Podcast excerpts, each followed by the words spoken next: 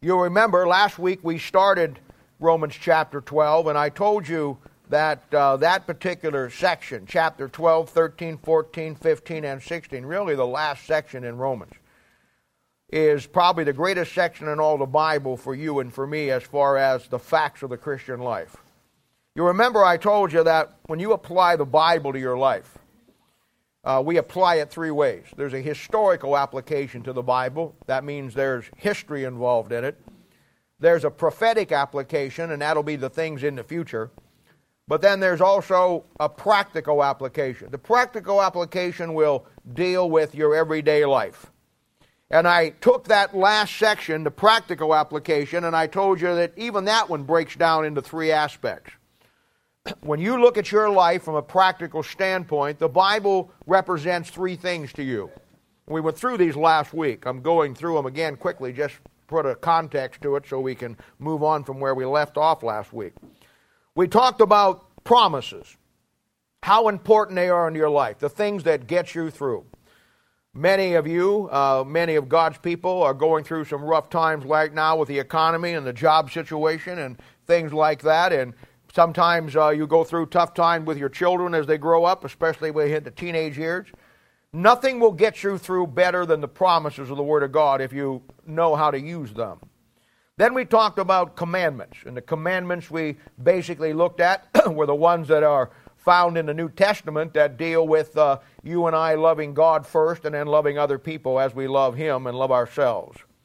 But we talked about the last one, and that's the facts. The facts of the Christian life is the reality of the Christian life.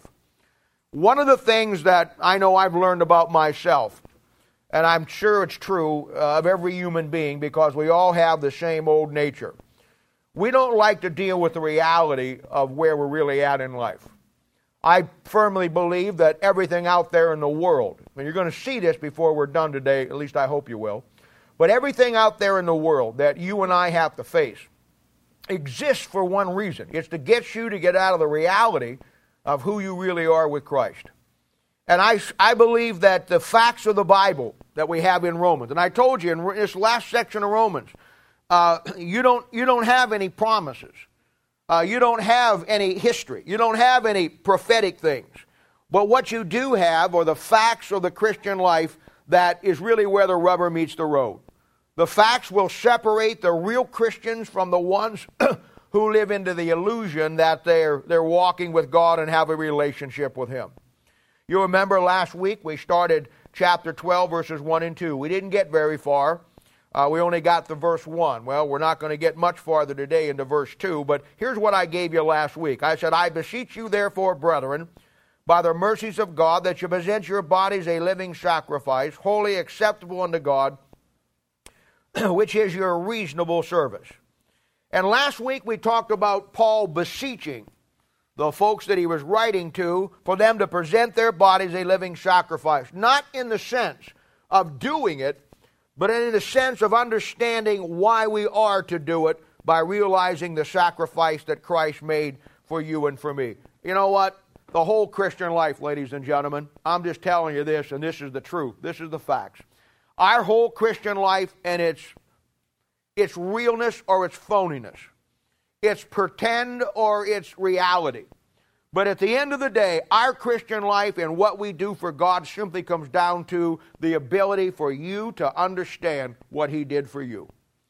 Gratitude is something that the generation today that is alive today doesn't understand. Thank you is not in our vocabulary.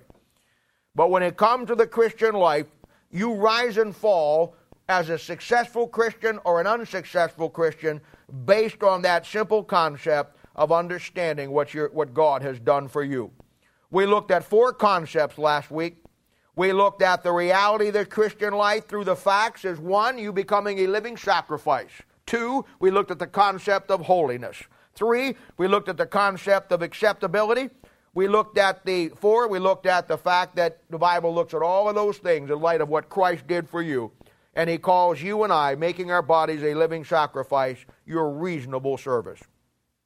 Now, verse 2 starts out, and it says this And be not conformed to this world, but be ye transformed by the renewing of your mind, that you may prove what is that good and acceptable and perfect will of God. Now, Father, we thank and praise you for the Lord Jesus Christ. We love you.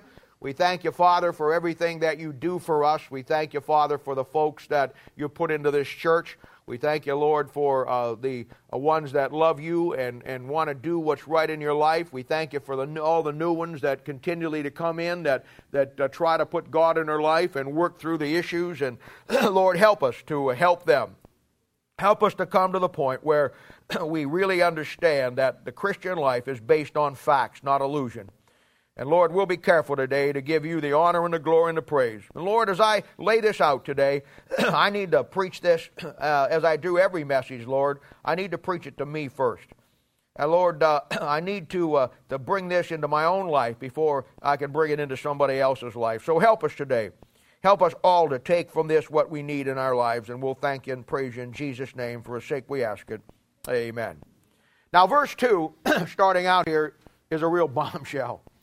I mean, uh, it is the reality of our Christian life. He starts out by saying, and be not conformed to this world. Today, the average Christian, you know, it, he doesn't mind uh, doing something for the Lord Jesus Christ. The average Christian doesn't even mind coming to church as long as he doesn't or she doesn't have to be different from the world. That's the Christianity we live into today. Of course, the devil, of course, he feels the same way. He doesn't mind if you worship God on Sunday as long as you come back to his altar Monday through Saturday. And the whole concept of, of this thing of not being conformed to the world is the kicker that the child of God has to deal with. As far as I'm concerned, it is the single number one thing that we struggle with as a child of God. And uh, I've looked at, for 35 years, plus years, I've watched God's people in every scenario that you can imagine. I've had to help people in every scenario that they get into. And I want to tell you, based on all of those years of dealing with people, understanding a little bit about the Bible, and trying to put it all together to help people in their lives, I can guarantee you today the number one problem you face and I face is the problem of trying to keep from being conformed to this world. And uh, the God has a plan for your life. We're going to look at that next week. The devil has a plan for your life. And the devil's plan is one of conforming you to the world. You know, as I, as I began to study uh, uh, my Bible and I began to realize how important uh, all the aspects was, it was about 35 years ago in my life, maybe 30, that I began to uh, uh, realize that the Bible was a broader scope than I, than I originally thought it was. And I think probably everybody goes through that. And I, I began to look at the Bible and I realized that if I was really going to attain my goal. And I can't speak for where you're at in your life, and nor would I. But for me personally, when I got to the point where I saw that Christianity was real, I wanted to know the Bible. I wanted to know the Bible more than anything else in all of this world. Uh, there wasn't anything in this life that, that could, could, could run with it. And I like to do a lot of things. I mean, you know, you that know me, I'm not a, I'm not a, I mean, I can be, I guess, sometimes, but I'm not basically a boring guy. I like you know, somebody has a party, I'm in. I love being with people. I love doing things that are fun. And I'm not somebody who locked myself away, you know, and, and, like a monk in a monastery, you know, and, and I, I still enjoyed life. But the bottom line was there was nothing in life that I wanted more than to know the Bible. And I realized very quickly that I was going to have to make some decisions in my life about my study habits. I was not a very good student in school. I basically bribed my way through my, uh, uh, through my uh, graduation in high school uh, with my civics teacher, and he needed something, and I had it, and I wasn't going to pass civics, and that was the thing that was going to not let me pass, and I just made a flat out deal with him. I just said to him, I said, What will it take for me to get a D in your class so I can go? And I told him I was going into the Army and I told him my plans, and I said I'm not very good at civics, and I and he knew I wasn't a goofy student. I was just not a good student, and was goofy in some ways, but not to the place where I gave him any problems. And he basically said to me, "If you can get this for me, I you don't even have to show up for the final exam, and you'll get your D." I got it. I had to go through two congressmen and a senator, but I got it, and uh, so I passed. That we laugh at that, and I look at that and I think to myself, you know, uh, but the reality is, when I started to learn the Bible five, ten years down the line, I had to go back and re educate myself about study habits that I didn't pick up in school. I was not, I, I was not good in math. Thankfully, you don't have to do math in the Bible too much. I was good in history. I was good in science. Gym was my favorite class, and I excelled in that. But the bottom line is this I had to go back and learn English because I realized that the Bible is built on the English language. And the key to understanding this book is understanding sentence structure, paragraph structures, and all of the little things that are in English composition.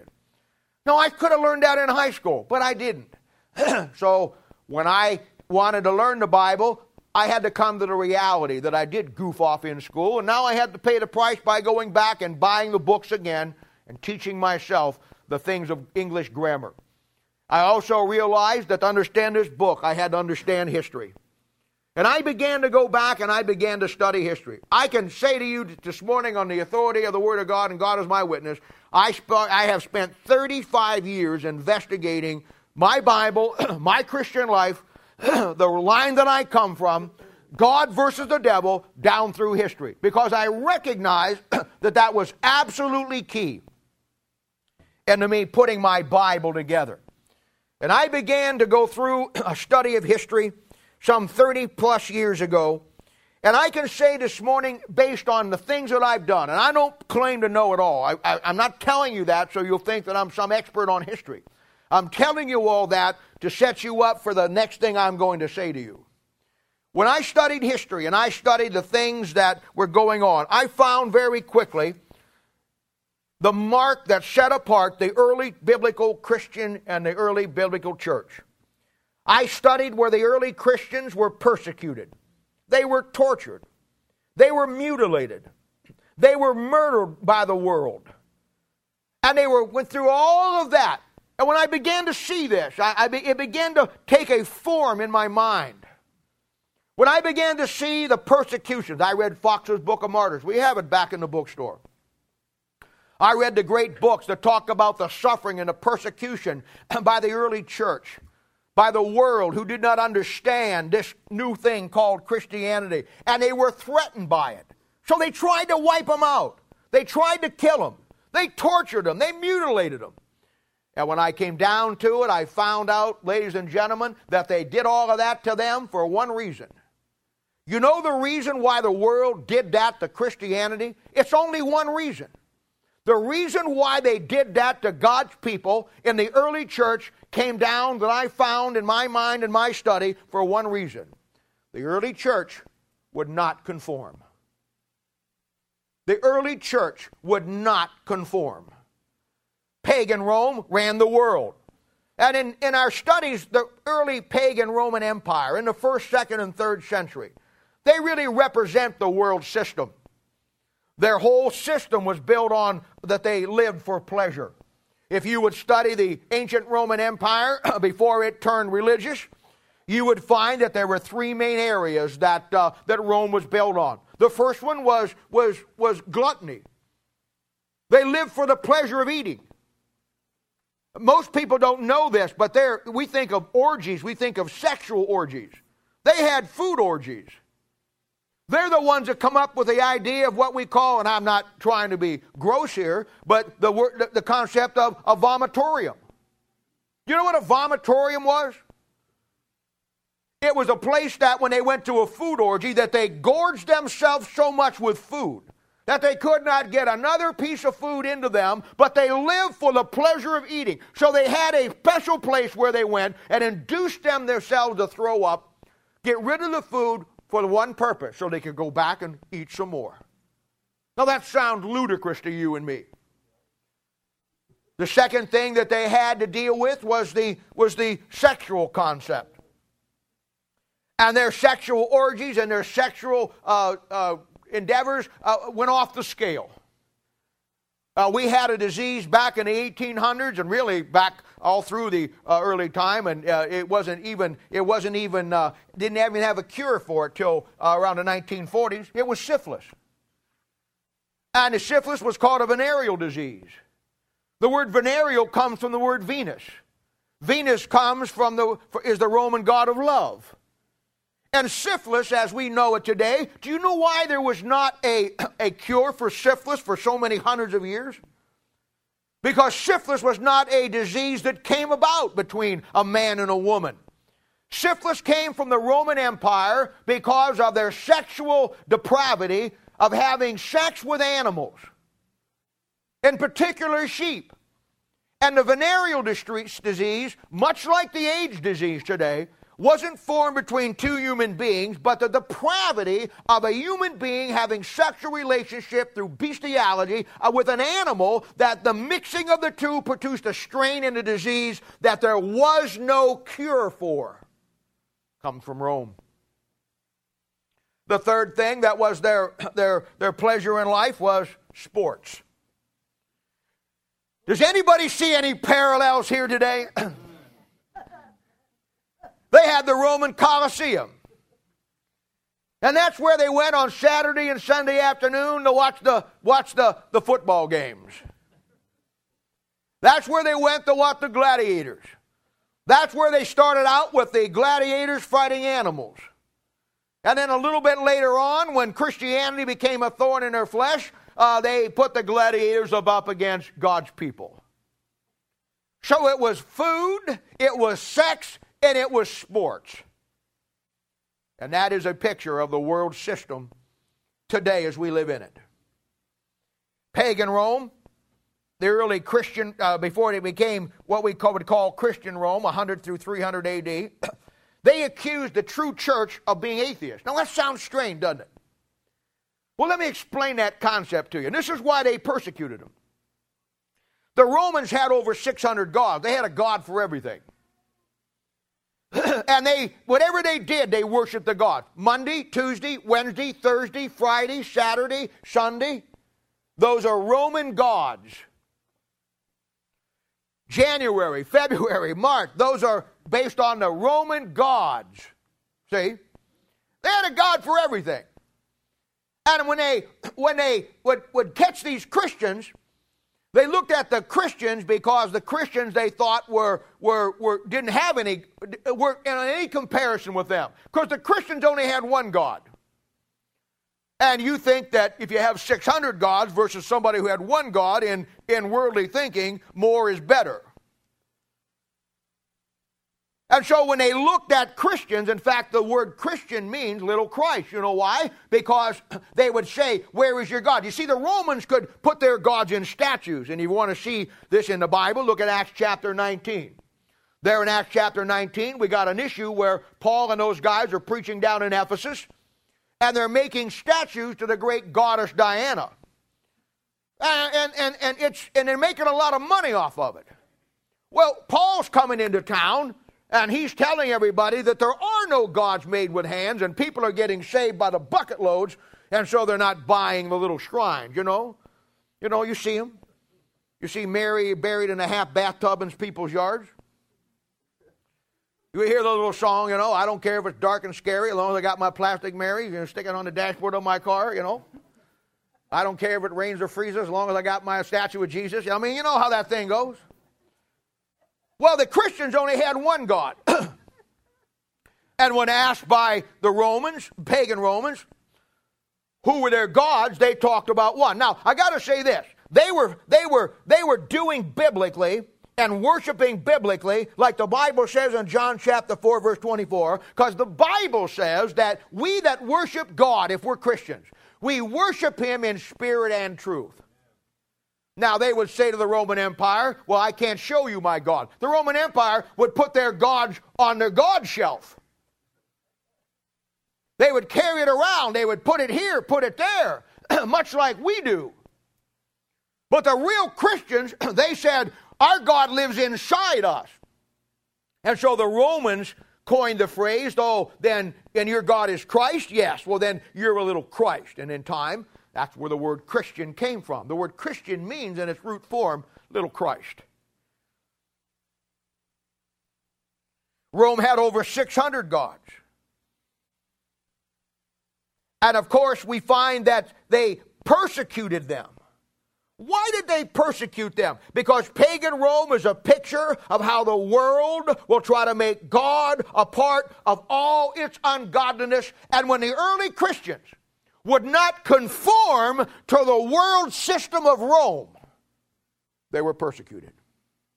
Now, if you know anything about history, you know about 300 AD, somewhere in there, uh, pagan Rome finally becomes religious. And now we have papal Rome. And with that, we have the start of the Roman Catholic Church.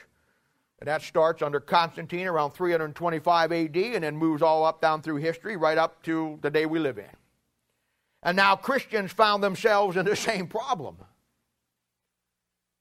And this will be example not of the world, but it'll be an example of religion without God. Because now they were faced with the Roman Catholic Church, and where the pagan Roman Empire persecuted them because they would not accept their gods and they looked at them as atheistic because they only had one puny little God. Now the Roman Catholic Church persecutes them, and I mean butchers them because of the fact that they won't conform to the teachings of the Roman Catholic Church.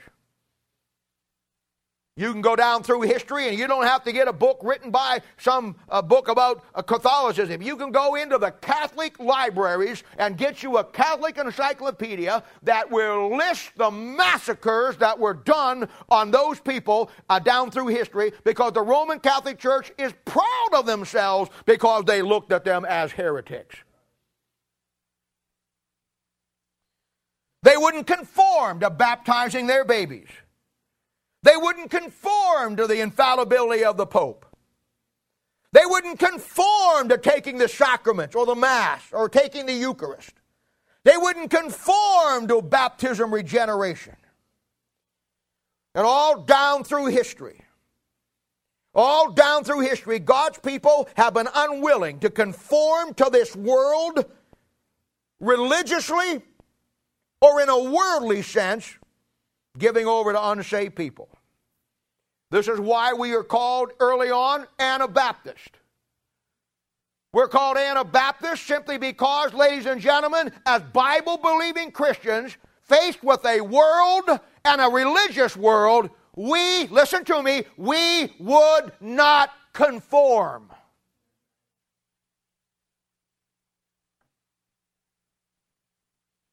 The word sanctified means set apart. We are not to conform to this world, not by nature, but by a new nature that we got when we got saved. And this is why the Bible says we've been sanctified. Now, I said all that to say this. We're going to come through this here. Today, the modern church growth movement is based on one principle it's based on conformity. And young pastors don't have a clue and don't understand this. People will go to church today as long as they can keep their ties with the world. This is why pastors won't preach hard today. This is why they won't preach the truth. Because we live in a Christian world that caters to people and not truth and the Bible. If you become a pastor and you understand three basic principles today, you will build a great church. Now, unfortunately, I will never build a great church because, for the life of me, I don't know how to do these three things. And if I have any shortcomings as a pastor in the world today, it's my shortcoming of understanding how to do these three things. And maybe it was how I was raised and how I was taught. Well, Jimmy learned his lesson so he does not have to sit over there in that chair today because the water he brought today, he made sure wasn't warm. He made sure if I didn't drink it for a while, it would never get warm because they put ice cubes in it. Jimmy, you once were a deacon and now you're an elder. I just upgraded you. We sell elder stripes over there in the thing and get them on your jacket this afternoon. You see, if you become a pastor today and you can do these three things, you'll build a great church, a big church. The first thing you do is you got to get your people to want a Bible. Everybody has to have a Bible. You can't think of church without a Bible. You know, going to church without your Bible is like going to get gas but not taking your car. But if you, you so the first thing you got to do as a pastor is you got to get them to have a Bible, but the next thing you do is don't put any pressure on them to read it. The second thing you have to do is you have to get them to want to come to church. You have to have them want a church. But you got to figure out the way to have a church, but not let that church put them any, under any kind of accountability system. And then the hardest one for me, I can't do the first two, but the hardest one for me is when you go to church, you got to have a sermon. You ever notice that how long I preach? Oh, you don't? Good. well, my method behind it is simply this we don't have a Sunday night service. We just do, you're just too dumb to know it. I've just combined them on Sunday morning. See?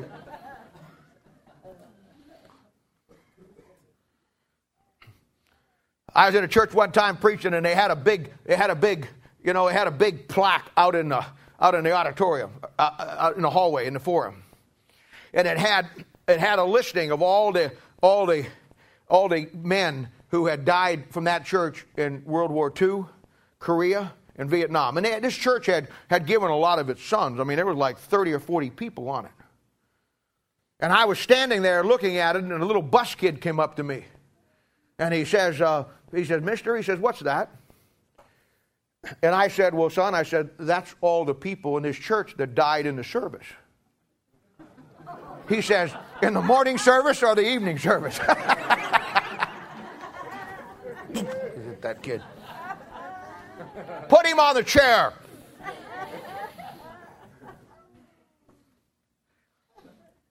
They want a message, they want a sermon, but they don't want any conviction from it. Now, I'm, I'm just telling you, I, I can't do these things. But if you could learn how to do these things, you'll build a great church. You'll build a big church. Because people today, they, they, they want a Bible. Why? I'm telling you what, Christmas time, there'll be a thousand million Bibles bought.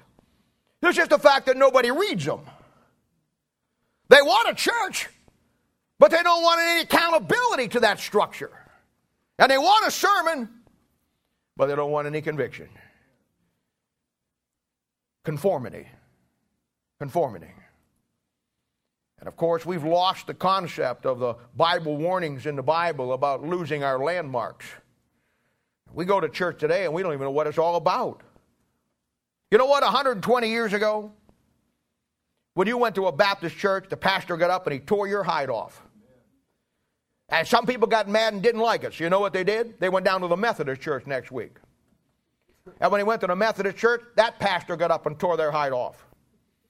You know, two of my favorite evangelists that would just tear the hide off of you down through the early 20s and the 30s were Methodist evangelists.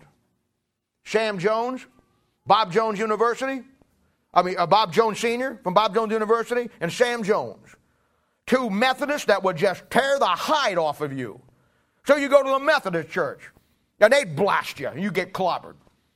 And you'd get your nose bent in a joint, so the next week you'd go to the Lutheran church. And you'd get clobbered there. And you didn't like it. So then you went to become a Presbyterian. And that bite would tear the hide off of you. So you get clobbered again. In other words, back then, 120 years ago, wherever you went, they were preaching the same thing. They may have had some variances in what they did, but the message was very clear, plain, and to the point. Today, if you don't like what you hear in one church, I guarantee you this. You can travel around in a, in a month's time and you will find exactly what you want to hear. I guarantee it. There's a church in California. I saw, read an article on of how that they, how uh, this guy method of starting churches, and this shows you where it's at. And you think that these are the liberal people? Hey, I want to tell you something. There's a lot of Baptist churches in this city and in this state that started out knowing better about the Bible, but because they wanted to reach people, they took things like Baptist off their name. because Baptist was not popular. Baptist had a focus. Baptist had an, had a had a, uh, uh, uh, a mindset, and people didn't want to be associated with that hard line Bible thumping preaching Baptist church. So they take the word Baptist off because their goal is to reach people. Well, I've said this before, but I'll say it again just in case you forgot. My goal here is not to reach people. Though I want to reach people, that's not my goal. My goal here is to tell you the truth about what God said. Now, I should have known early on that I would have been a failure in the ministry. Because when I was still young, and after I preached just two sermons in the Canton Baptist Temple, my nemesis, who I had a man who, who loved the Bible, Mel Sabaka, and taught me the Bible, then I had another man who was a pastor on the staff who didn't like the Bible, didn't like Mel, didn't like anything that Mel did, and all of their life they were at odds. And I kind of worked for both of them for a short period of time, not in a paid position, but one was in the music department, and the other one was in the preaching side, and I, I, I worked with both of them. And he pulled me aside one day, and he said this. He said, Bob, he said, I heard you preach last Sunday night. Now, I got to tell you, I must be honest with you. This was a message that I preached some like 35, 36 years ago. I guarantee you it was rough. I'm going to tell you right now. I guarantee you I said things back then I would not say now. And he probably is right. He probably was shocked. And I mean, I got a lot of people that liked it, uh, but, but it was offensive to him. Uh, and, I, and I hadn't learned to been refined yet, whatever that means. And he pulled me aside and he says, Bobby says, I want to help you. And I said, Well, I appreciate it because I need all the help I can get. And he says, Well, he said, I want you to, I want to try to help you with your preaching. He says, Someday you're probably going to go into the ministry. And he said, he says, I want to be able to help you. And he says, and I said, fine. He says, well, let me just tell you. He says, you can't preach the way you preached last night and be successful. He says, if you continue and don't change your method and style of preaching, he says, You're never going to get the results you got to get to be successful in the ministry. And I looked at him, and I, and I, at that early age, and I wasn't being disrespectful, but I had already decided where I was. And I looked back at him and I said, You know what? I really appreciate that, but let, maybe you better understand something. Now, I probably preached a bad message last night, and I probably was uncouth and all of those things because I was a young guy, but the bottom line is this you need to understand that I'm not in the ministry to preach for results. But I am in the ministry to preach the truth. I believe if you preach the truth, God takes care of the results. I don't think my job as pastor is to deal with the results. My job as pastor is to preach the truth and let God take the truth, deal in your heart, and let the Holy Spirit of God produce the results. You know what's wrong today in churches? We got too many pastors that are manipulating the results. That's not my job.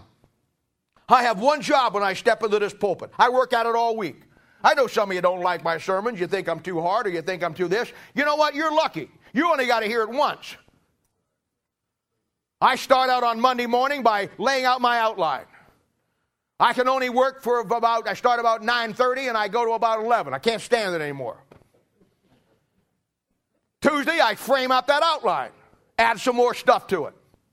Wednesday, I look at what I got and I and I reshape it and I refashion it and I, I put some more stuff in it. My problem is not having material. My problem is getting all the material I have. If I laid it out the way I have it, we'd be here till six. So I got to work it in and cut it down and make it, shape it, and fit it to where it really works. And I come to the point where, you know, it's a situation where, you know, uh, I, uh, on, on, Thursday, I, I, work at it again. And on Friday, I put the finishing touches on it. Saturday, I look at it, brief it, put it to go, and ready to rock and roll. I got to deal with it five days. You got to deal with it one. So lighten up.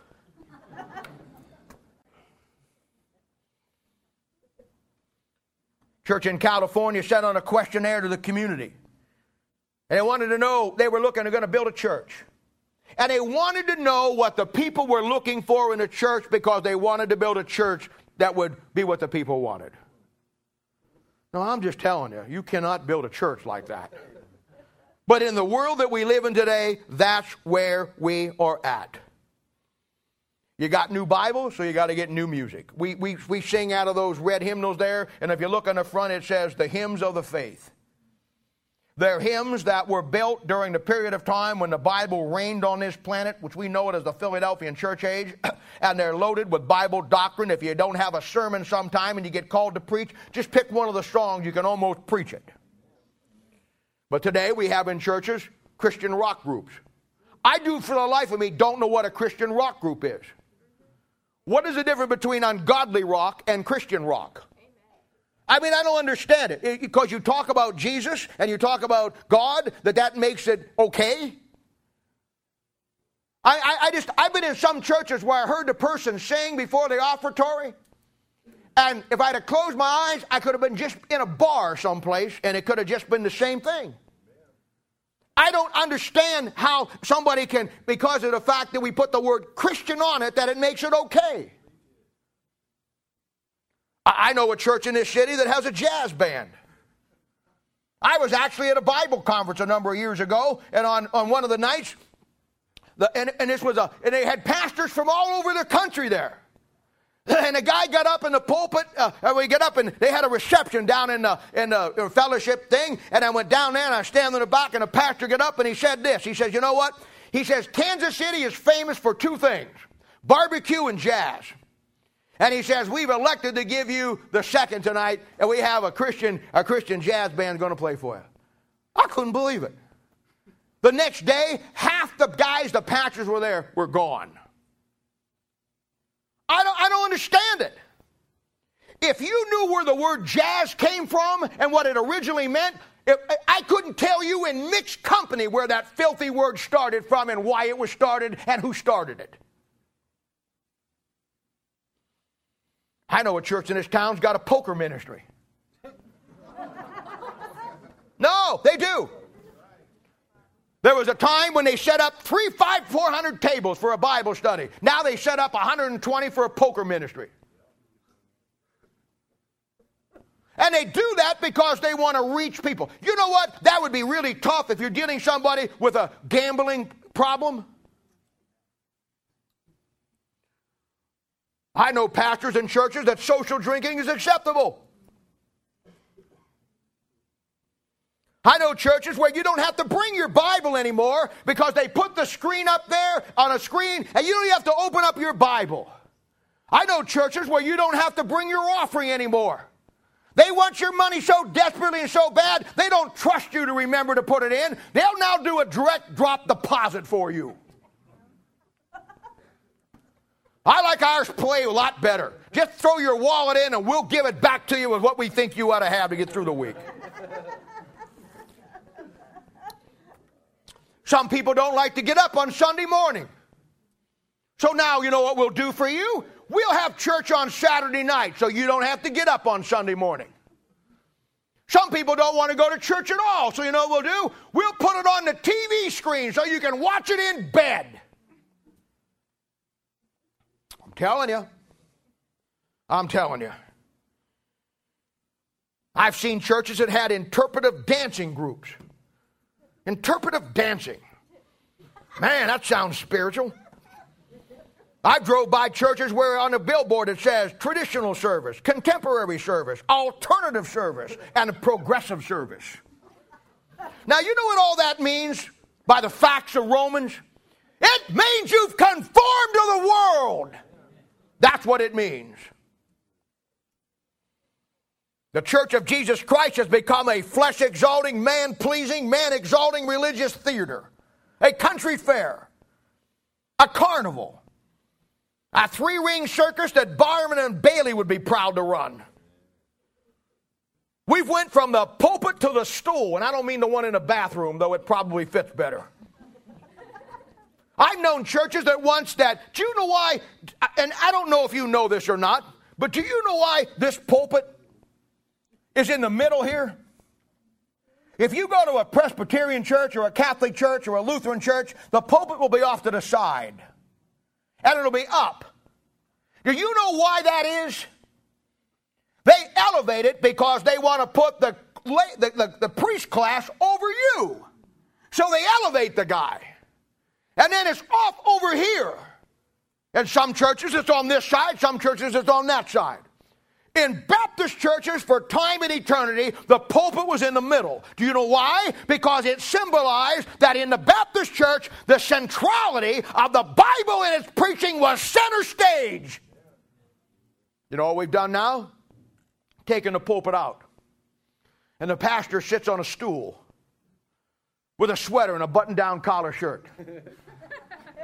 And he philosophizes about your life. He sits on a little stool with his little Paragon socks sticking out, with his little Italian made shoes that some alligator paid a supreme sacrifice for. And he sits there and he looks down at the crowd and he talks, oh, a lot like Joel Osteen.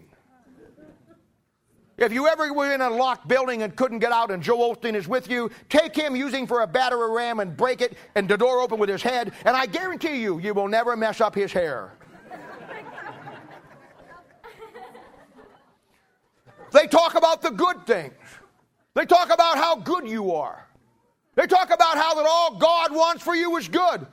How you should be prosper in everything. They look at all the good in you and exemplify the good in you and never take about one thing that Jeremiah talked about that the heart of man was desperately wicked and despicable.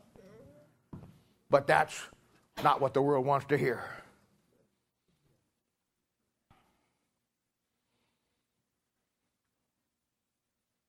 I know a church in Overland Park that when they have a they have a praise band before they start things out. And it's, it's before it starts, the lights are down. And lighting is everything now. Roy, could we do something with these? Anything? Maybe a red or a black. Or maybe just hook them up for some strobes. Anything. I saw wall lights like these in Walmart yesterday. These don't inspire anybody. Does anybody want to look at these lights, turn them off, turn them back on, and get saved? The best thing I can do is light versus darkness, but that doesn't work anymore. This church, the lights are down. The lights kind of come up around the back, and before the band comes up to get you ready for worship, smoke comes out from under the deal. the lights change. It's a theater. It's a theater. It's a theater. If I wasn't who I am and, and didn't have my mindset, I, I, I wouldn't even get up here. I'd be so intimidated by all what's out there. I mean, look at me. I mean, I've seen some of these pastors that, that they, they look like they just stepped out of a parade. When they get up to preach, they look like they just stepped out of a parade. When I get up here to preach, I look like the parade stepped all over me. I would be intimidated. Concession stands in the lobby, Starbucks coffee. Now you can sit in the restaurant or the cafeteria of the church and eat pizza or McDonald's burgers while Sunday service is on the TV. You know, there's all kinds of ways to conform to this world. You and I can look like the world. You and I can think like the world. You and I can act like the world. You and I can talk like the world. Uh, you and I can pursue the things that the world pursues. You and I can follow the dictates of the world or the peer pressure of the world. You and I can, can react the way the world reacts to situations in life. You and I can love the things that the world loves, and you and I can go to church just like the world. But the difference between true Bible Christianity and everything that's fake today is that those Christians, down through the history of Christianity, under no circumstances would they conform. And the Bible says, Be not conformed to this world. Be not conformed to this world. Modern day Christianity in America has no problem adjusting itself to the lust of the flesh, the lust of the eyes, and the pride of life. 1 John chapter 2, verse 16. And then God's people wonder why they have the struggles with life that they have. You know, I don't have time to get into this this morning, but I'll give you something to study out on your own sometime. You want to know the greatest passage in the Old Testament on a picture of the conforming of what we try to have to do to the world? It's in the book of Daniel. And Daniel chapter 1 in particular. Daniel chapter 1 shows you four steps to conforming. And I'm not going to get into this this morning because I got some other things I want to talk about, but I want to give this to you. You're going to find that when Daniel and the boys were taken captive by Babylon, down into Babylon, they were, the Bible tells you, they were the king's seed. It's a picture of you and me being born again and being of royal priesthood of the king's seed by being born again. and he takes them down into Babylon. Babylon's a picture of the world. Nebuchadnezzar, the king of Babylon, will be a picture of the devil. Now, if you have a teenager or you raise kids, or you are out there in the world yourself, you can see these four things in their lives. I tell parents all the time when I try to help them with their kids that are having problems growing up these are the four things you've got to deal with. And the first thing you're going to find when Nebuchadnezzar, type of the world system, got his hands on the children of Judah. Judah. These people are in the line of Christ, like you are spiritually. They were of the king's seed, they were chosen of the king's seed. You know the first thing he does? Tries to get them to change their name. He tries to get them to change their name. God had given them for given them boys names. Those names have to do with God. The Jehovah God. The first thing Nebuchadnezzar does is try to get them to change their names, and the names he gives them are the names of the gods of Babylon. Do you ever wonder why your teenager, when they hit 8 or 9 or 10 or 11 or 12, suddenly, uh, they're good kids up to that point, and suddenly when they hit that age, they go bonkers? They have all kinds of issues, some more than others. You ever put a pencil to it and did the math? You know what's going on in their bodies? You know what's taking place in the world they're living in? I'll tell you in a simple form what's happening. The devil is trying to change who they are, and they're being changed by the crowd that they're hanging with. Devil wants to change their name. Second thing you find in that great chapter that the Bible says that the Nebuchadnezzar had a daily portion for them. And every day you go to work. Not only does the devil want you and me to be somebody who we're not. See, he wants us to be a child of God. But the devil wants to change our name from Christian to worldly Joe,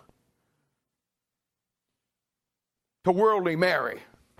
He wants to change our name from what God has for us to what He wants for us. And He does this through the second thing, and that is daily proportion. Bible says that Nebuchadnezzar had a daily proportion for these king seed children that he wanted them to eat. And it's the garbage of Babylon. It is the meat and the garbage that have been sacrificed and offered to all the gods in Babylon, and now God's children, he wants them to eat it. Third thing you find coming down through there is the music. They were under decree that when they heard the music, Nebuchadnezzar's jazz band, Nebuchadnezzar's ragtime rock band, they were under decree by Nebuchadnezzar when they heard the sound of music. The hills are alive. Oh, excuse me, I got carried away.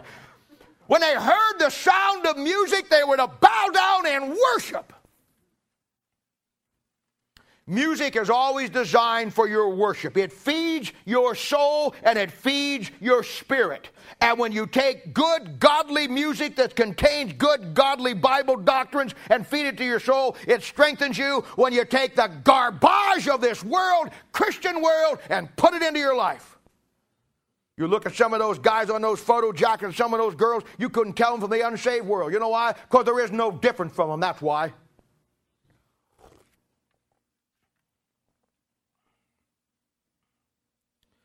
The next thing he comes down here and he says, the fourth thing that he wants to give them the learning and the tongue of the Chaldeans. He wants to get them to talk like the world and to think like the world. Now, today, that's modern day America. Instead of demanding that the lost sinner, when he gets saved, leave this world through repentance and a separated life, we now drag Jesus Christ down to the world level and adorn him in the clothing of this old filthy world so he'll be acceptable and appealing to the, the people in the world. I'm going to tell you something. The day of the big mega church is gone, it's dead. I mean, churches of eight or nine hundred or beyond, the only way you can get that today in the world that we live in, if you know anything about the Bible, it's to conform and to compromise the truth so you'll get people to come so you can build a crowd. Let me tell you something. I don't know a lot about things in life, but I do know churches, I know pastors, I know the ministry, I know the Bible. I've been in it for almost 40 years of my life. I've watched this church concept in Christianity in America. I watched it die, and then I watched it go on life support system. And the only thing that keeps them, you take the stained glasses, you take the smoke, you take the music, you take the praise band, you take all the frills out and have nothing left, you got nothing. It's on life support. It's being kept alive by the programs. When this church ought to be alive because of the living book that lives inside you.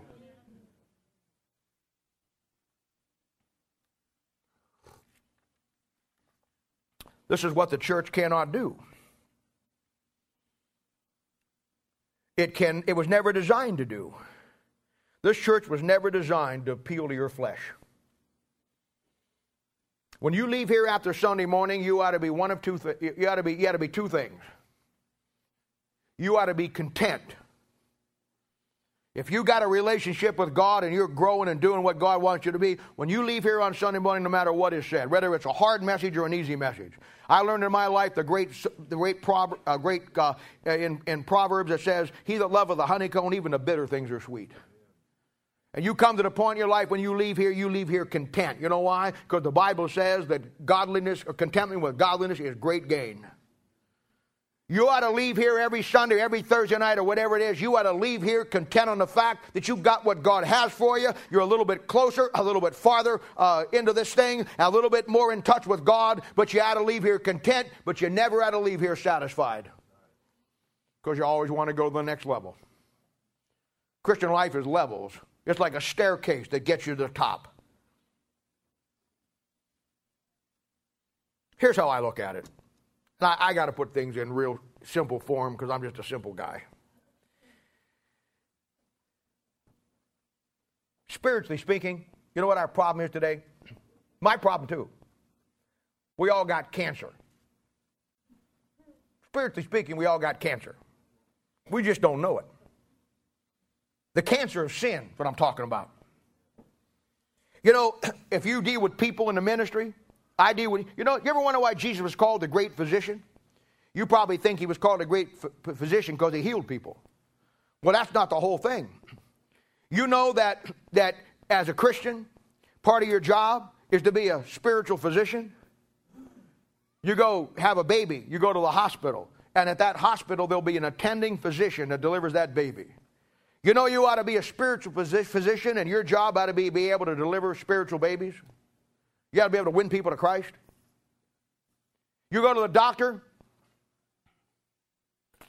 You went to your doctor and you die to your doctor, I don't feel good. I got a bad cough. I got a bad sore throat. I, am not sure what it is. I, I may have the flu or it may be a sinus infection. He'll ask you some questions. He'll check your nose, check your ears.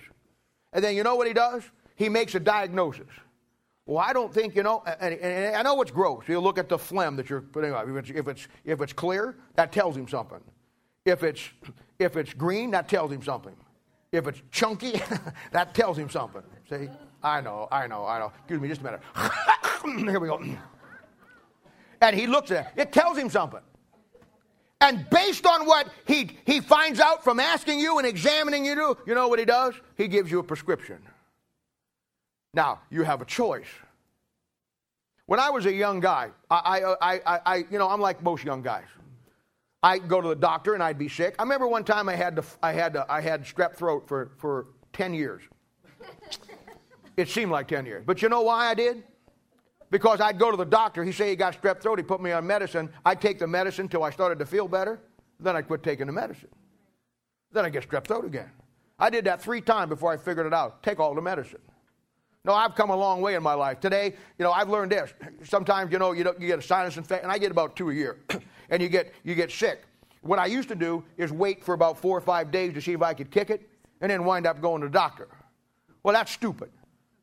Now I just, when I don't feel good the first day or two, I just go to the doctor. Why be miserable four or five days, then go get the medicine when you can go four or five days ahead and save yourself all the pain and get over it, see? But that comes with, that comes with growing up a little bit, I guess. But I look at it this way. You know what? We all got cancer. Spiritually speaking, we have cancer. Cancer is a terrible disease. It's a terrible disease. You know, the number one issue in our world today is health care. We want to get health care for everybody. And I'm all for that. But I'll tell you what's lacking today with God's people is a spiritual health care. Because we all got cancer. We just don't know it. We just don't know it. And uh, you know what? The, you're going to find that, like a cancer, while you sleep, I mean, cancer's a terrible thing. I mean, you got prostate cancer, you got lung cancer, you got breast cancer, you got colon cancer. I, I, I know when I turned uh, when I when I when I, when I turned uh, um, 50, I went and had a physical. And my doctor said, you know what, you're at that age now, we need to check your prostate and we need to have some blood work done. And my, my PSA come back really high. Because normally your PSA is supposed to be like one or two. Mine was nine. And he goes, whoa. So he sent me to a guy that dealt with that kind of issues. And he took, he took it, and it was, it was like eight. And he said, well, what we got to do now is we got to have a, we got to have a biopsy. So you go through all of that. And he come to the conclusion that I, which I already knew. He says, "Well, I don't know what to tell you." He said, "You're fine." He says, "You know what? In in dealing with this, he says there's some guys who just run a little hotter than most guys." and I said, that, "That would be me." and so I, I go, but I go back every year. For a while, I went every six months. I told him, I said, "You know what? I may die of something, but it ain't going to be prostate cancer." I go every I go every year now. I've had two biopsies. I know him by his first name. We, we walked in and he said, How's your church going? I'm not a stranger to him.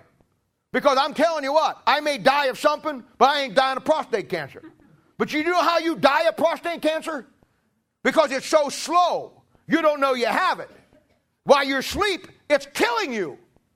You're dying four years before you're dead and you don't do anything about it, you don't feel bad, you feel good. It's when you get the symptoms and you go in that you actually find you have it that it's too late. Most cancer is that way. And I'm going to tell you this, folks. You and I, spiritually speaking, have cancer. And unless you have a regular health assessment, and here's how it works when you got cancer, they give you radiation treatments. Now, radiation treatment doesn't cure cancer itself. But what it does, it puts the cancer in many cases in a dormant state. But you always have the risk. You can't get your radiation treatment and say, Well, I'm cured. I'm never coming back to see you again. No, no, no, no, no. You have to be checked on a regular basis to see if that cancer still lies dormant. It's called health assessment. And I'm going to tell you something right now. Everybody in here, we're talking about conforming to the world. That's our number one problem. Let me tell you, that problem of conforming to the world is like a cancer. It will be slow in your body. It will eat, take your flesh one piece at a time. You won't know it till it's too late. And then you're out of fellowship with God and you're messed up. You know what you need? Do you know what you need? Do you know what I need as a child of God who have spiritual cancer? I you need radiation treatment. And we pass them out here on Sunday morning and Thursday night. You come in and get your treatment. It doesn't cure your sinfulness of cancer, but it prolongs your life till your new body gets here.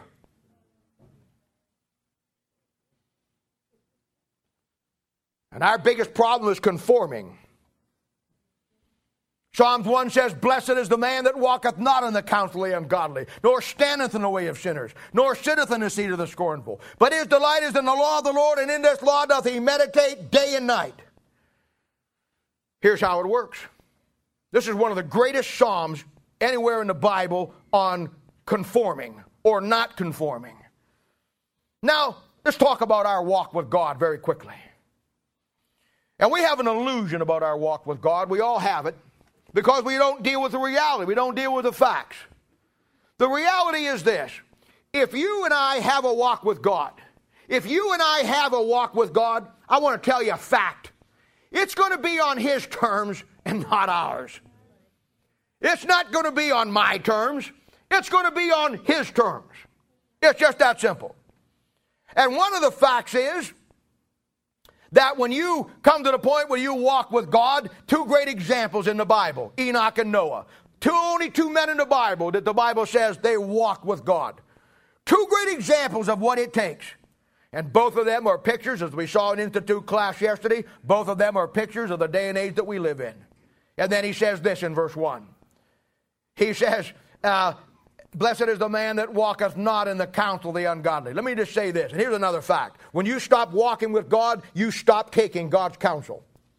And then you start getting your counsel from the world or something else. And the downward progression begins. And I want you to know another fact. You get I get, we get our counsel from who we're walking with. And another fact is you can't walk with God and the world at the same time. Amos 3 3 says, How can two walk together except they be agreed? That's a fact. Another fact is you can't walk with God and get your counsel from the world, and you can't walk with the world and get your counsel from God. Then the second part of that verse. He comes down through there and he says, Blessed is the man that walketh not in the counsel of the ungodly, nor standeth the way of sinners. He says, walketh in a counsel of ungodly, nor stand in the way of sinners. The progress starts where you stop walking with God, you start walking with the ungodly, and now you stop walking and you're standing with them, and you're just one of the crowd. You want a good word study in the Bible? Take the word way. One of the greatest simple little studies you ever take in the Bible. Jesus said, I am the way and the truth and the life. John chapter 14. One of the greatest verses back in Genesis chapter 24, I gave it to you yesterday in the Institute is Abraham and Eleazar going out to look for a bride, and it's a picture of your life journey. And you know what he said? He says, he said, he says there, he says, I being in the way, the Lord led. I being in the way, the Lord led. Psalm 119, verse 9 says, How shall a young man cleanse his way? Psalm 119, verse 14 says, Rejoice in the way of thy testimonies. Psalm 119, verse 27, Make me to understand the way of thy precepts. Psalms 119, verse 30 says, I have chosen the way of truth, O Lord. Psalms 119, verse 32 says, I will run the way of thy commandments. Proverbs 1 6 says, The way of the ungodly shall perish.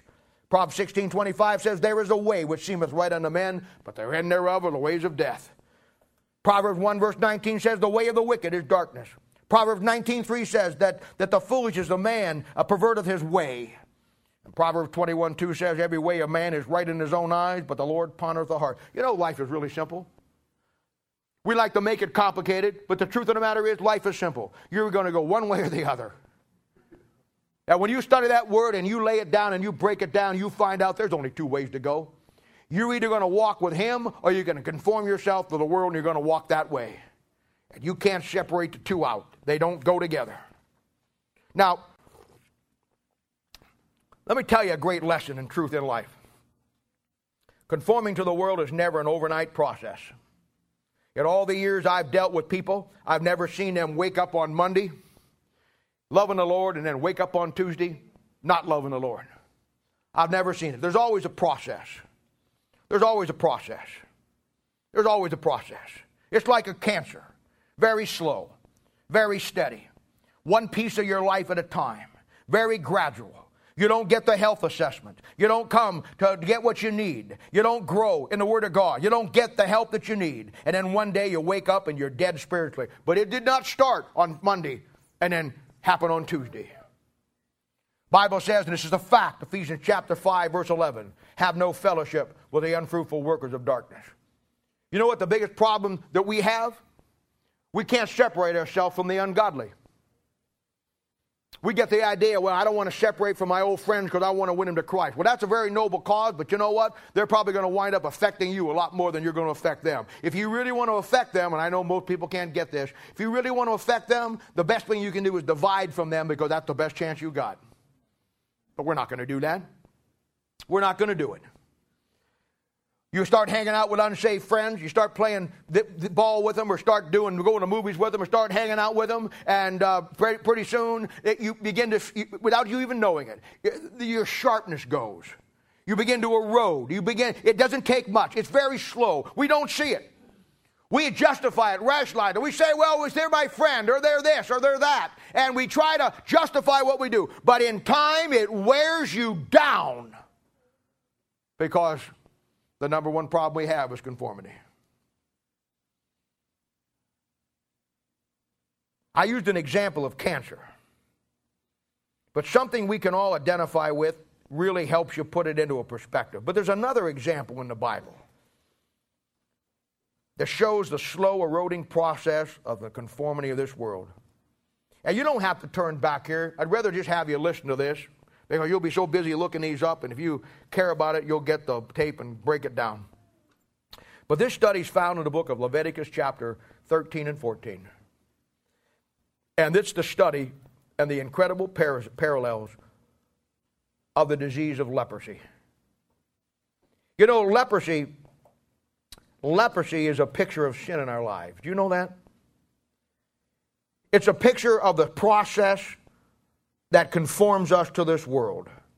And there's four facts that you need to understand about leprosy. First fact you need to realize that leprosy is a type of sin. You know why it's a type of sin? Because when a man got leprosy, it left a mark on him. And sin leaves a mark on us. When a man got leprosy in the Old Testament, everybody saw it. Everybody knew it. He had a bright red or a white blotch spot on his body, and it got all over his body. And all people had to do was take a look at him and say to him, There's something different from when I saw him. He's got leprosy. And leprosy in the Old Testament is a picture of sin in your life and my life. And when a man got it, everybody knew it. It left him a large spot and showed his sin. And just as a man couldn't hide his leprosy, you know what he had to do in the Old Testament?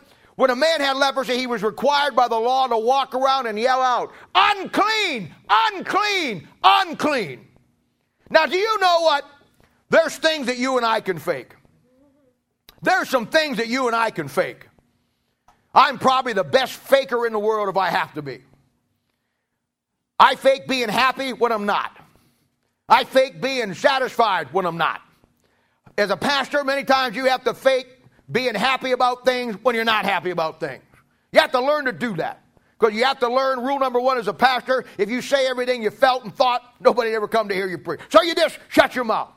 But let me tell you one thing you cannot fake. You cannot fake a real relationship with Jesus Christ. You can fake coming to church and sitting here and, and say, Oh, I love him. You can sing louder than anybody else. And everybody will say, Boy, she loves him. She don't sing very well. she loves him. But one thing you can't fake is your daily walk with him.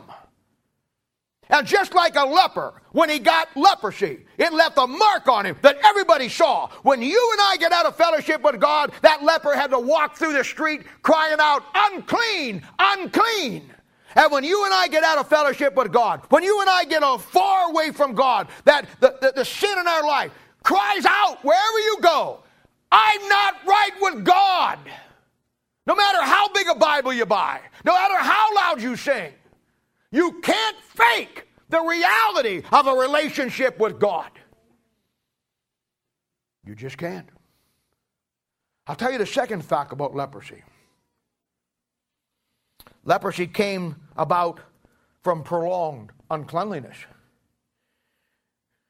You didn't spread leprosy by a cough. You didn't spread leprosy by a kiss, though their lips may come off when you kiss them. You didn't spread leprosy with a sneeze. Leprosy, like sin, is spread by filth and not washing. And the Bible says, by washing of regeneration by the word. Type of sin. And it's spread through uncleanliness. If they washed daily and regularly, they wouldn't have gotten this terrible disease. And if you and I would wash ourselves daily in the light of the Word of God, we would not ever fall out of the fellowship in the walk with God and conform to this world. But we won't do it. We won't simply won't do it. I'll tell you something else, the third thing about it. There's no known cure for it it eats away at your body till you are dead. When you have leprosy, you have a slow death sentence. Just as conforming to this world will take over and destroy everything about you in time, one piece at a time, and then spiritually speaking, it will kill you. There's always a debate. I get it about every year at some point in Bible study on Thursday night, and it's a good question. And it's a question that needs to be asked on a regular basis. A lot of movies out now about, and have been, about demonic things, you know, and people always ask the question Can a Christian be demon possessed? And that's a great question. That's always been a perplexing question for me because my, my definition of possession uh, it, it, uh, it, it, it confuses me. Because, you know, a saved person, you have the Holy Spirit of God living inside you. And your soul, we know, is sealed from the day of redemption. And I can tell you right now that if you're here this morning and you're saved, the devil cannot get your soul and possess your soul. He can't. Now, that may be some comfort to you and me, and that may satisfy the demands of a question can a Christian be demon possessed? But for me, that only brings up another larger problem because I understand that the devil cannot get my soul if I'm a saved person. But did you ever go through the Bible and find out as a saved person what the devil can get that you have? He can get your eyes, he can get your hands, he can get your thoughts, he can get your imagination, he can get your ears, he can get your feet, he can get your mind, he can get your kids, he can get your heart. He can get everything about you except your soul. And he can certainly get your life. And he will get it one piece at a time as this leprosy slowly, like a cancer, slowly destroys your body. Fourth fact about leprosy there was no known cure for it. When you got it, it was a death sentence. Ah, but God made a provision. There was a cure for it. And the cure for it was a supernatural cure. The person that had leprosy had to get to the high priest and do what the high priest told him to do, and he could get clean of his leprosy. We all got leprosy. We all got a cancer. And that leprosy and that cancer will eat away at your body by the things that you and I put into our world that are not conducive to Christianity. The situations, the circumstances, the people. The people we allow in our lives, the circumstances we allow in our lives will either help you or they will destroy you. And the longer you leave them in the life, the more certainly you're going to be destroyed because it'll act like a cancer. You may have the best motive in the world. You may not want to make the hard decision with all of the pain that comes in that you got to do it this way. But you know what? The longer you wait, the more radical things you got to do to fix the problem, and then there comes a time that no matter what you do, you're not going to fix it. The only way they could get free of leprosy was to go to the high priest and that do what that high priest said to be clean. The only way you can get free of your sin and your leprosy and get clean is to go to your high priest. If thou shalt confess with thy mouth the Lord Jesus and believe in thine heart that God hath raised thee from the dead, thou shalt be saved. He'll make you clean. First chapter, chapter 1, verse 9 says, If we confess our sin, he's faithful and just to forgive us our sins and to cleanse us from all unrighteousness. You go to your high priest and you get clean on a daily basis. Now watch this. Here it comes. Everything I said, I said to get you to this point. Our text today is Romans chapter 12, verse 2. And it says, And be not conformed to this world. In these two chapters, in Leviticus chapter 13 and 14, you have a picture of leprosy. I've already showed you that the job of the church is not to conform. I already showed you that the biggest problem I struggle with will be the biggest problem you would struggle with, and that'll be to keep from not conforming. Everything in this world is going to try to get you to conform. Everything in this world is going to try to get you to be like the world. Everything you see on TV, everything you see on the billboards, everything you watch in a movie, every person you see as a recording artist or somebody that you, uh, it all it all pulls to you toward the world. And I'm not somebody who says you got to be a monk and lock yourself up, but I'm saying you've got to understand. We've talked about it over and over. Thing, all things may be lawful, but not all things are expedient. It's like a cancer, it's like a leprosy. And it eats away at your flesh very slowly. And in time, it will destroy you. And unless you get a supernatural cure for it, there's nothing you're going to be able to do. You're already on your way to dying spiritually. Now, I want you to see something here, and I want to leave you with this. To me, this is the most sobering thing that I could ever think of. And though this is not obviously a, a, message that we'd all love to hear today, it's certainly the facts that what we need to hear.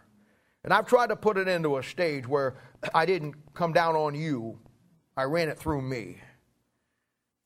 But I want to say in these three two chapters here, Leviticus 13 and 14, you have three stages of leprosy.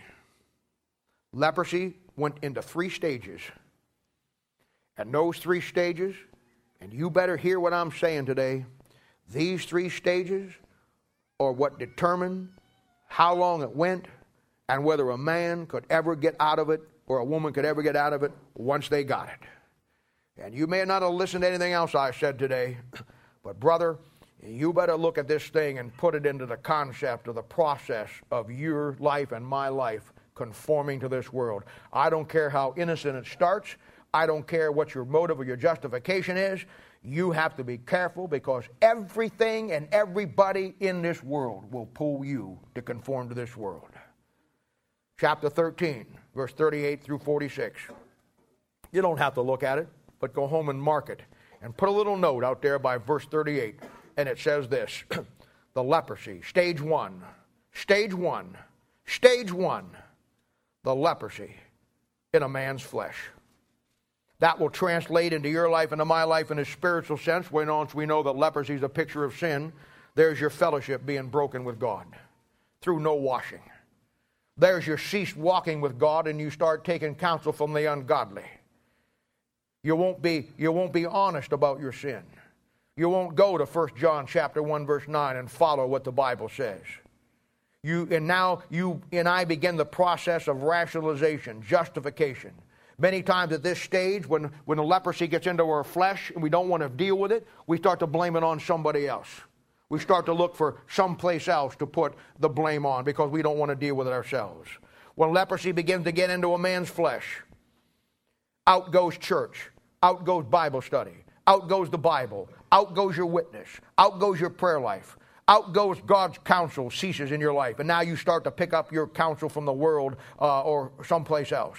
I told you earlier, there's all kinds of ways to conform to this world. You can look like the world. You can think like the world. You can act like the world. You can talk like the world. You can pursue the things of the world. You can follow the peer pressure of the world. You can, you can, you can uh, react the way the world does. And you can look the way the world looks. And you can love the things the world loves. But the first stage of leprosy it gets into your flesh. And this is where it begins to change in your life. This is where coming to church is not as exciting as it once was. This is where now you can find all kinds of reasons not to be on Thursday night Bible study. This is where you can now find reason and justify where once you realized that you needed the radiation treatment, you needed what you got here. It set you up for your week. It gave you what you needed. Now, suddenly, in a slow process, now the things that you once loved and the things that were once vitally important to you are not as important. And it gets into your flesh. Stage two chapter 13, verse 47 through 59. Once the leprosy got into a man's flesh, then stage two was it got into the man's garments. And now, where when stage one set in, it affected your flesh, now the leprosy, the sin in our lives gets into our garments, and now we not only stop walking with God and walking with the world, now we start to look like the world. Now we start to wear the clothes of the world. Now we start to pick up the clothes that has all the worldly slogans and things on it. This is where we come to the place that we get out of uh, so far out of out of line with God that we we go the way of the world. This is where we get the tattoos on your body, the piercing of your nose, your tongue, your eyebrows, your belly button. I, I was at a place the other day and I couldn't believe it. I saw this guy was in a pet store. He, he should have been behind one of the cages. This guy's walking there and his earlobes. See my earlobes? They, I don't know how he did it. They have stretched down to here and came back up with a big rubber, looked like a shock absorber washer in it. He had taken his ears and stretched. He, try everybody. Uh, take your earlobe and pull on it. It hurts. Stretching it down till it's like this, with a piece of wood in it or rubber in it. It's an ornament. I don't understand that. I mean, if he'd have had freckles, he'd have looked like a beagle with big long ears. I just watched some gal come in with a ring in her nose from here to here. No, I'm a different generation. When I grew up, the only thing that had rings you pulled was a hand grenade. But I got to tell you, the temptation was more than there to walk over and pull this in a case of emergency. I don't understand it. I don't understand it. Why do you have to do that? Who are you trying to look like? Did Jesus do that? Why do we why do we want to get the idea that that we we and I'll tell you why. It goes back to what we said. Nebuchadnezzar wanted to get to change who they were.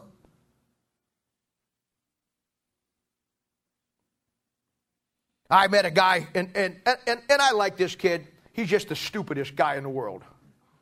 And you don't know who he is, so I'm just telling you. I've dealt with him more and more and more, and I hadn't seen him for years. And I bumped into him here a couple of years ago. And, you know, he hasn't gotten any smarter. This guy is a saved, I believe he's a saved kid. And he is going to he is going to wind up at the judgment seat of Christ, I mean, as naked as a jaybird. He is he just cannot give up the world. He just cannot. He is not strong enough. He, he just can't do it. And he just can't do what he's got to do. He just can't do what he's got to do. And he's the dumbest guy in the world. He is a follower, he's not a leader.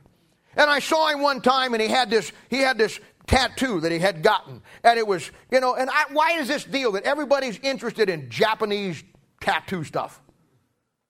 And he had this Japanese tattoo thing all down on his here and there. And, and, I, and I hadn't had it, and I hadn't seen him for two or three years. And he had it, and I'm looking at it, and he's there. Yeah, man, he says, I got this tattoo. It's Japanese.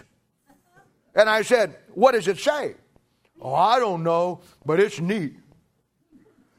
I said, I speak Japanese. You want me to tell you what it says? Oh, yeah, man, what is it? It says, This guy is really stupid for getting this on his arm, and if you're a Japanese and you see this bozo, stay a long way from him because he's an idiot. That's, that's what it says. Oh, no, man, it doesn't say that. Why would you get something tattooed on your body that you don't know what it says? What if the tattoo guy had a bad day? What if you're the butt of a cruel joke? What if you would go to Japan as a missionary and then find out it says, I hate Japanese? Or, if you think you're a tough Japanese man, try me for size. You might get your rear end kicked. Stupidity. Let me tell you something. Why? What, what are we trying to identify with? Why do we want to be part of some system? I'll tell you why. Because the first stage of leprosy gets into your flesh, and the second stage gets into your garments. And here you're more concerned about your outward appearance than you are your inner appearance. Here you're more concerned about dressing to the world standards. Here your life thing is look at me. Don't look at the Christ in me, just look at me. And the leprosy will go from stage one where it gets into your flesh and it breaks your fellowship, and then it gets into your garments and you begin to wear the clothes and you begin to become everything that the world is. And oh, my dear friend, stage three. Stage three. Stage three in chapter 14, I don't know what to tell you. This Christian world is so absolutely out of its mind. It is so absolute, and I don't like the word stupid, but it is absolutely the dumbest, stupidest people on planet Earth. Leprosy gets into your flesh and then leprosy, when you don't deal with it and you don't do what's right and you keep getting your counsel from the world and the people in the world and you don't get back in the Bible and do what's right, it gets into your garments. And then, my friend, in chapter 14, verse 33, stage three is the leprosy gets into your home. Now you bring it home to your family. And it gets into your house. It affects your wife. It affects your kids. Your whole family gets infected. There's a great study in Joshua that goes along with this, and I don't have time to get into it this morning, but it's found in Joshua chapter 6 and Joshua chapter 7. And it is the sin of Achan. And the sin of Achan was that they fought the battle and they were out fighting the battle. And God told them there are certain things that you cannot take as spoil. And you know what Achan did? He found a ba- oh, I love it. He found a Babylonian garment, type of the world, and a wedge of gold, picture of the world. And he took those things, and he knew he wasn't supposed to have them, but he kept them. And you know what he did? He went home and he went back and he got into his tent and he took his trench shovel and he dug a nice little hole and he buried the gold and he put it down in the garment and he covered it back up. And he knew that he had violated the very principles of Almighty God, but because of what he wanted to do, he took that spoils that he was not to take and he hid it and he covered it over and he camouflaged it and he made it look like the rest of the dirt. And then you know what he did then? He got up knowing that he was wrong, knowing what he had done, and he walked out of that tent and he looked at his fellow soldiers and he says, Boy, boys, God was good today, wasn't it? Great battle. Boy, God is really good. He pretended that he was right with God when he wasn't. And everybody believed him except God. There's five things that happened to Achan. And I don't have time to go through all five of them this morning, but the fifth one was because of what he did, his family got killed along with him. Leprosy will start in your flesh, it will get in your garments, and it'll get in your home.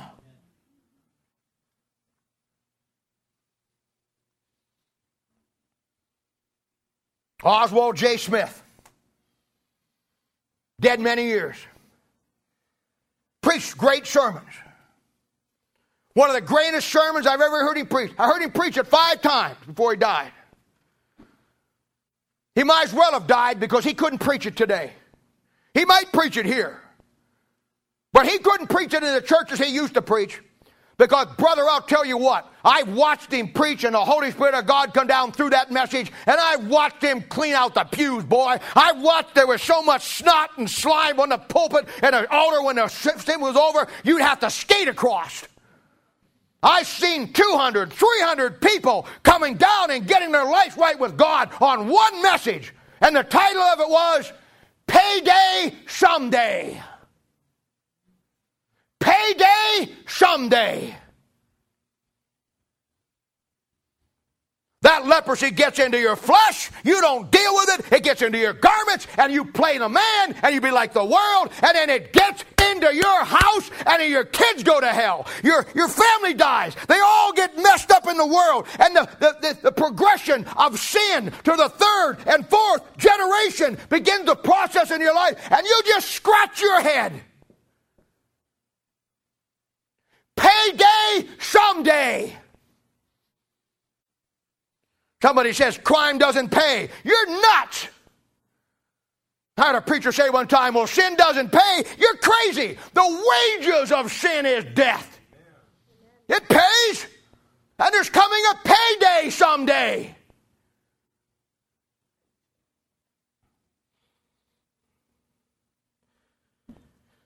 Instead of doing what we need to do, we make the hard and make the hard choices.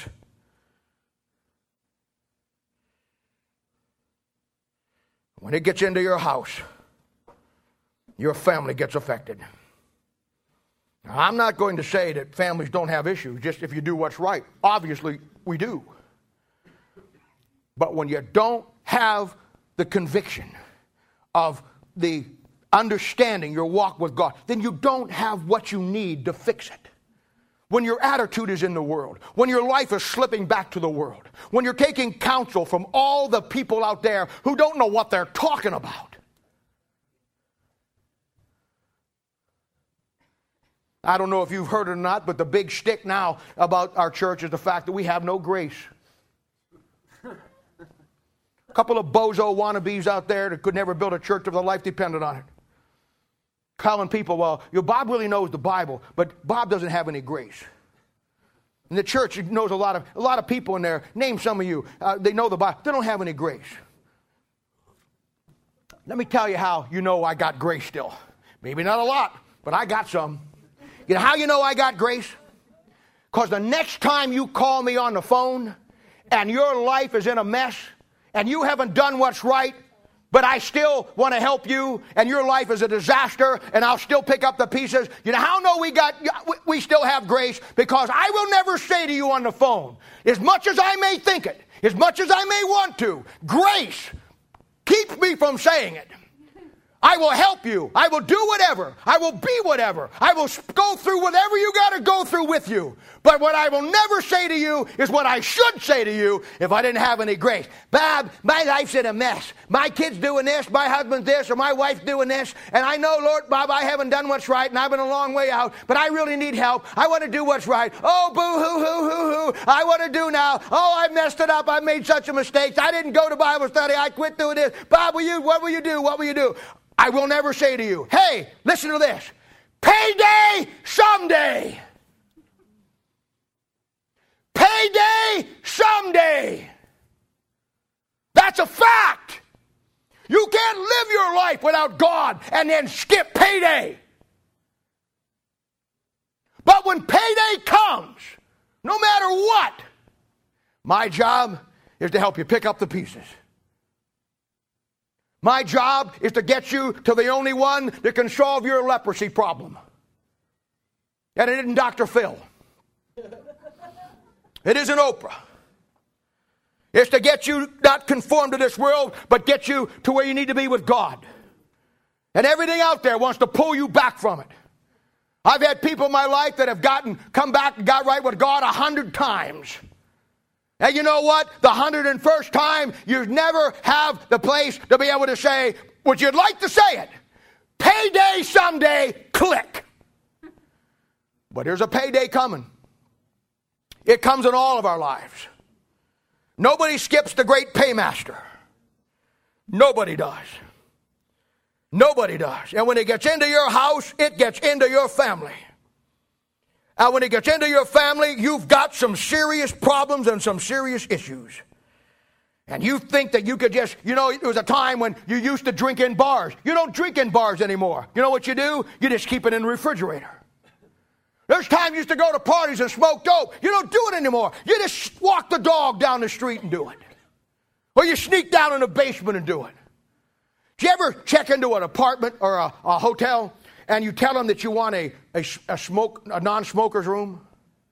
And when you get into the room, do you have to see a sign in there that says this is not a non-smoker's room? No.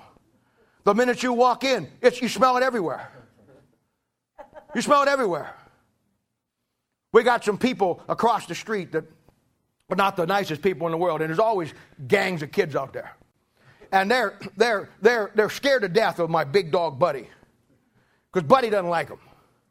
And I, I'll take him out for a walk, and boy, he's pulling on the leash. He's going after him. And all they got to do, sometimes they're all, they're all teenagers. They're all sitting and they all they go there and smoke dope. You can smell it coming over to my house. You know, I, I, went out the other day and Barb was staggering around. I said, honey, what, you need to get in the house. You've been out here too long. She says, oh, but I like it. I said, get in the house. She says, watch, Robert, I can fly. I said, get in the house.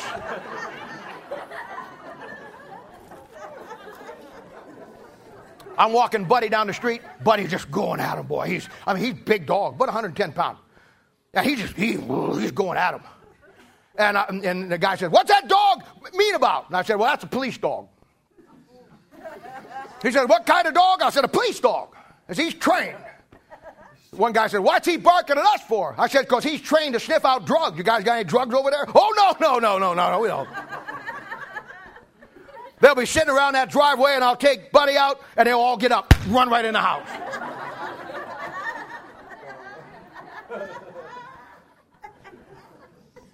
The little white one, she's not an aggressor, little Daisy, but she's the smartest one. You know what I got her to do? I got her to carry a baseball bat in her mouth down the street. Is this not true? I'll walk out in the thing. and She, she doesn't bark. She wants to be everybody's friend, so we got to put on a facade that I got the two meanest dogs. Because I don't want these guys breaking into my house. So I got her. She carries a ball bat. And I'll walk out there and she'll sit down. I'll put the ball bat in her mouth and she'll walk down that street with a big old ball bat. I walked down the other day and, and the guy says, That dog's carrying a ball bat. And I said, Yeah, police dog. I said, I said, you know what? She's always on duty. That's her billy club. I, I, I've forgotten how that fit into what I was saying this morning. Oh, I know. You ever go into a room and smell the smoke? Smell everywhere. It gets into your clothes.